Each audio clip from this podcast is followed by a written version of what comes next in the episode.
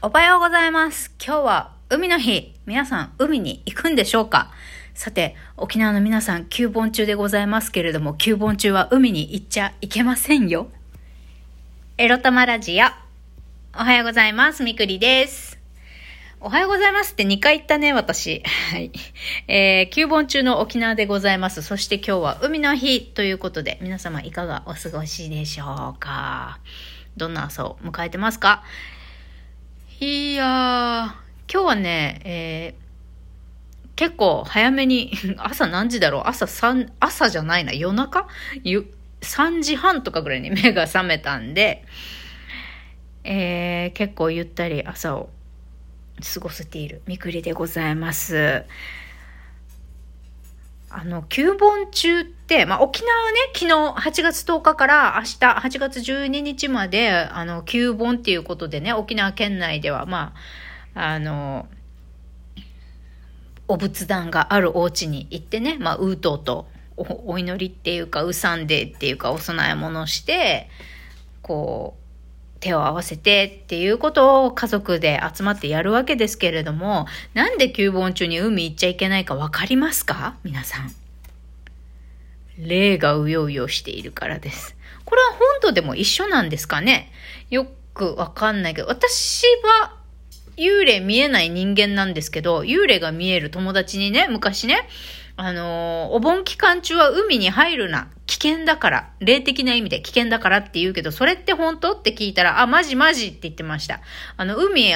入って遊んでたら、霊に足引っ張られるし、別に海に入ってなくてもね、ちょっと遠くからビーチから海を眺めてると、あの、海の中から手がうようよ出てるんだそうです。怖いね。本当かなこれ。なんか、まあ、私の友達はそう言ってました。なので、特に沖縄の皆さん、休盆中はね、海に入らないようにお気をつけ遊ばせ。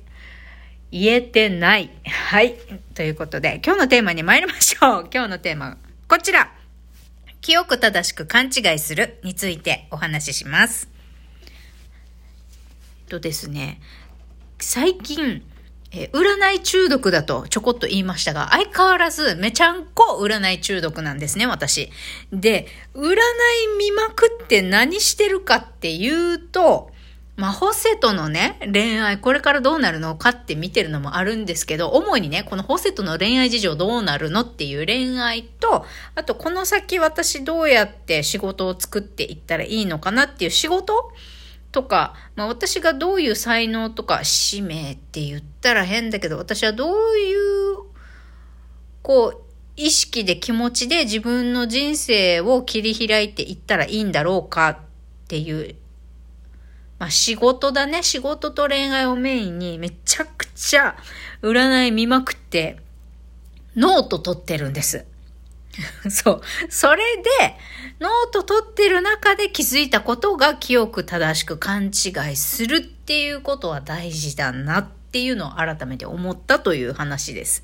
ね、なんで清く正しく勘違いするって何かっていうと、私の中では、その、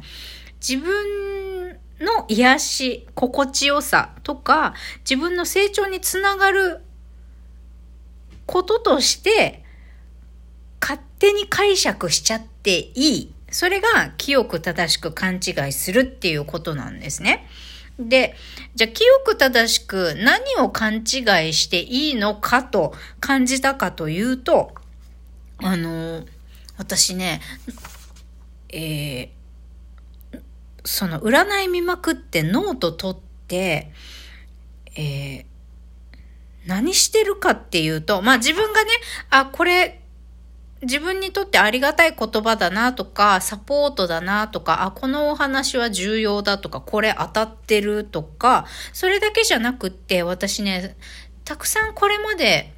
自分の過去ね、過去起きてきたこと、人に言われたことに対して、たくさん傷ついたりトラウマっていうのを、めちゃくちゃ積み重ねていて、でもそれに蓋をしてしまって自分でも忘れちゃってるんですよ、そのことを。な、何に自分が傷ついて蓋してきたかっていうのを忘れてる部分があって、それを思い出すためにも占いを見てるっていうところがあるんですよ。あなたは過去にこうこうこう、こういうことに傷ついてきて、だから今こうなってるんですっていうような話が出てきた時に、あ、そうだった、そうだったって思い出すんですよね。そうそうそうみたいな。自分がえー、今パッて、パッと思い出せない、もうこの積み重なりまくったモヤモヤを言葉にできないっていうことを占いがね、代弁してくれてるんですよ。だからそれを見て、あ、そうだった、そうだったって思い出したりね、えー、自分の傷を思い出したり、思い出しつつ、この自分の先未来を作っていくために、えー、自分の頭の中に心に意識づけておきたいサポートになる言葉を探すために占い見まくってるんですよ。うん。で、ノートを取っているんですね。で、その中で、あの、昨日ね、ふっと、今までなんで私って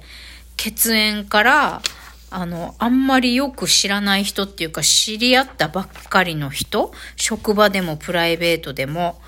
知り合った人とか近い関係の人たちに、お前に何ができるんだとか、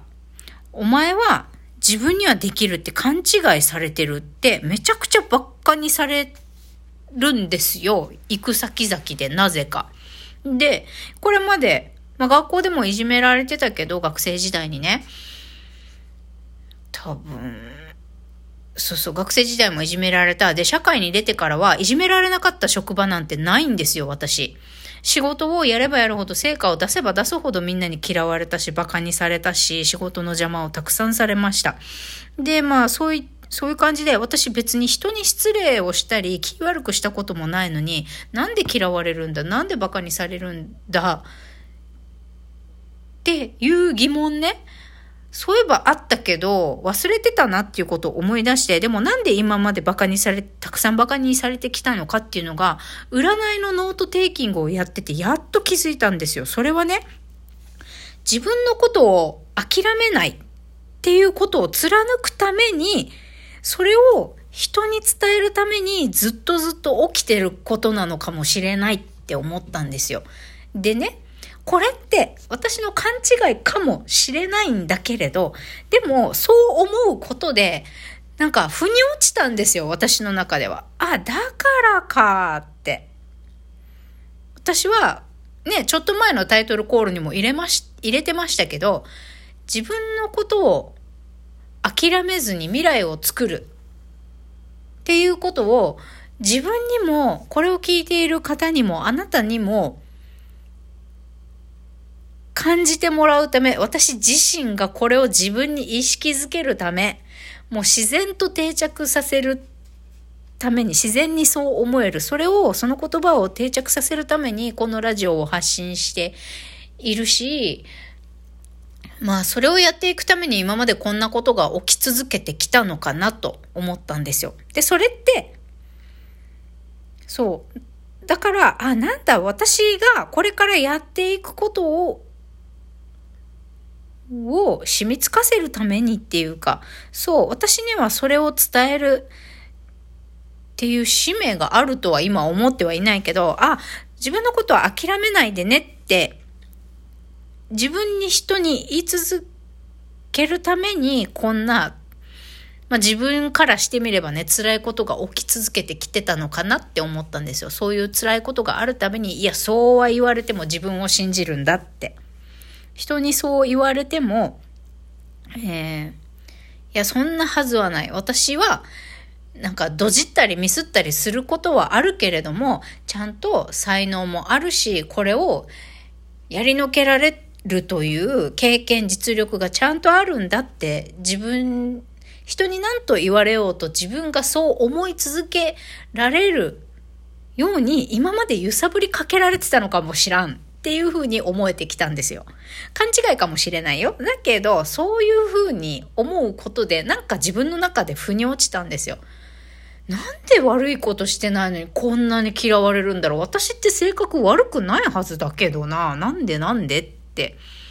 思ってたんだけど、私が性格悪いから怒るんじゃなくって、自分のことを諦めちゃいけないよっ